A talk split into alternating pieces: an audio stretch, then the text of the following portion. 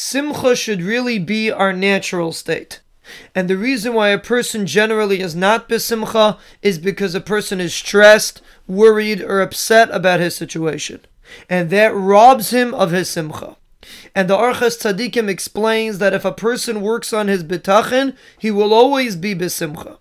So we're not going to go into the details of how a person works on his bitachon. That is for a different shiur. But let's just talk generally. The more a person internalizes bitachon, the more he will feel besimcha. And probably the most difficult area to work on bitachon is to accept a difficult situation that HaKadosh Baruch Hu put a person in. Because for a person to accept his situation with love might be easy to talk about. But practically speaking, it is difficult to do when a person is faced with a challenge. But this is the number one way that a person can attain simcha. When something difficult happens, a person stops and reminds himself again and again, HaKadosh Baruch Hu loves me more than I love myself, and this is the best thing for me. And even if you don't feel it, but if you repeat it, you will begin to feel it.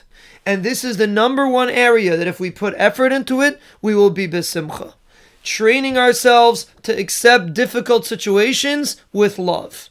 Repeating it again and again.